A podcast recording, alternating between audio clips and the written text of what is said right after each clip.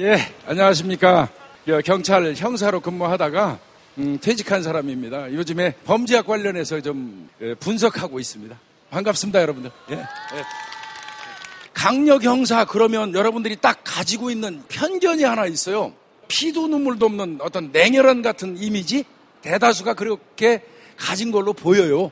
근데 그게 이제 편견이라는 거 조금 다를 수 있다는 것을 오늘 이 자리에서 여러분들한테 좀 설명드리고자 해서 오늘 이 자리에 왔습니다. 우선 뭐 서두부터 말씀드리면 저는 실패한 형사입니다. 아까 뭐 한 3천여 명의 범인을 잡았다고 아까 뭐 이 소개를 해주셨는데 그거 다 필요 없거든요.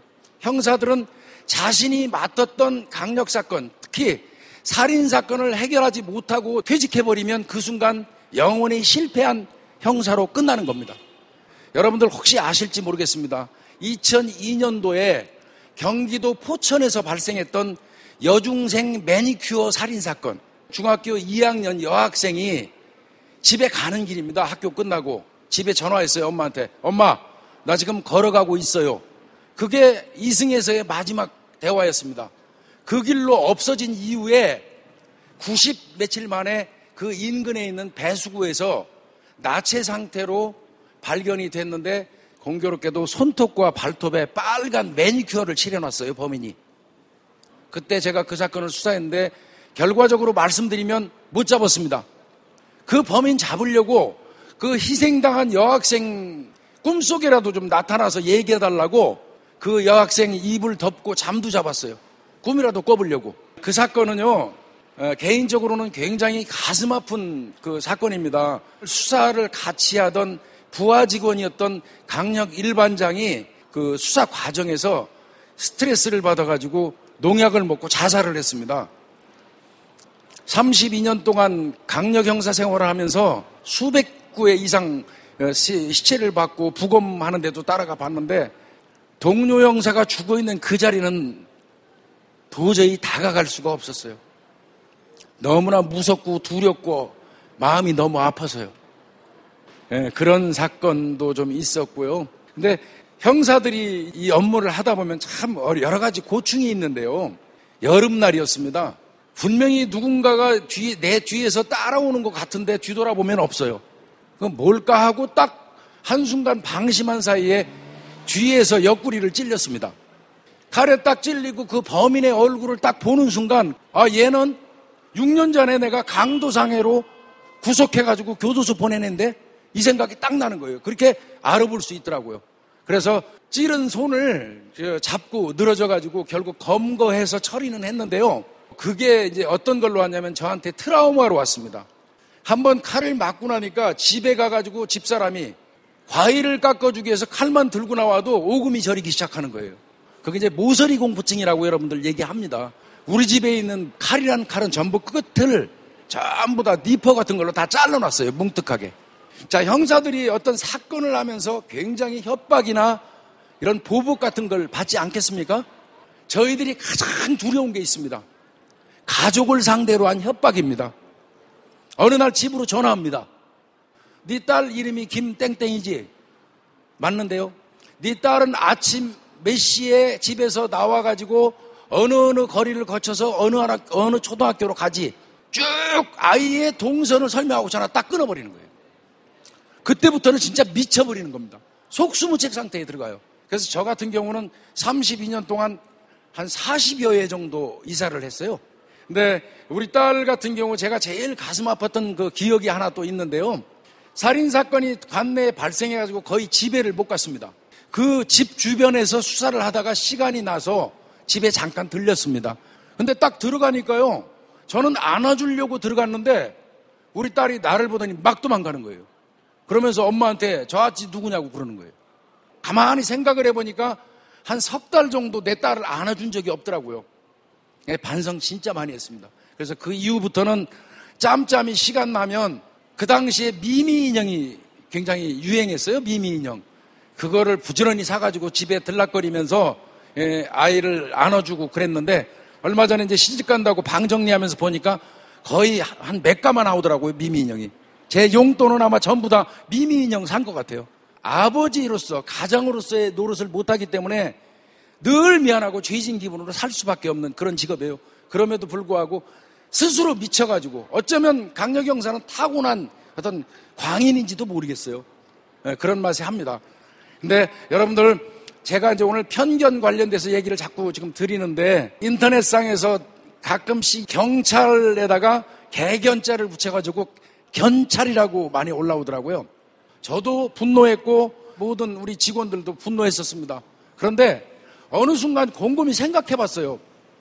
왜 경찰이 견찰이라는 말까지 진짜 치욕스러운 이야기까지 들으면서 존재해야 될까? 그건 어쩌면 경찰의 숙명인지도 모르겠다는 생각이 들었습니다. 경찰이라는 조직이 탄생할 때 일제 강점기 시대 때부터 내려오던 순사라는 개념이 그대로 이어진 겁니다. 그때 친일 경찰들을 청산하지 못한 결과가 지금까지 이어져 오면서 덜어는 독재 정권에, 덜어는 군부 정권에, 정권의 하수인 노릇을 한 게 분명히 있거든요. 그런 정치 경찰들이 있어가지고 지탄받을 수밖에 없는 행동들을 했거든요. 이건 경찰의 숙명이기도 하다. 그 직원들이 와서 얘기해요, 저한테. 이거 너무하지 않습니까? 하면 제가 항상 그렇게 얘기했어요. 원죄를 씹는 게 그렇게 쉽고 간단한 일 아니지 않느냐. 다만, 다만, 다만, 우리는 수사하는 경찰이다. 수사하는 경찰은 딱 하나입니다. 딱 하나입니다. 국민을 위해서 국민만 바라보고 수사하는 겁니다. 한 사람 어떤 누구 대상을 쳐다보면서 그 사람한테 아부하거나 알아서 기거나 이따위 짓하는 정치 경찰은 아니고 수사하는 사람은 국민을 위해서 국민이 원하는 쪽으로 국민만 바라보고 수사하면 언젠가는 대한민국 경찰도 대한민국 형사도 국민들이 알아주는 날이 오지 않겠습니까? 저 형사들이 존재해서 대한민국이 살만한 나라다. 이런 얘기 하지 않겠습니까? 저는 믿습니다. 그렇게 되리라고. 그래서 강력 형사들은 어찌 보면 여러분들 굉장히 우직하고 단순해요. 강력 형사들도요, 옛날 첫사랑의 어떤 기억에 눈물 질 줄 아는 사람들이에요. 영화 보면서도 찔찔 울어요. 인간입니다, 같이. 강력 형사들은요, 요즘 정치, 뭐 이런 시국, 이거 관심 하나도 없어요. 오로지 그 사람들 머릿속에는요, 자기가 맡은 사건에 범인 새끼가 어떻게, 아유, 죄송합니다. 음. 아유, 죄송합니다.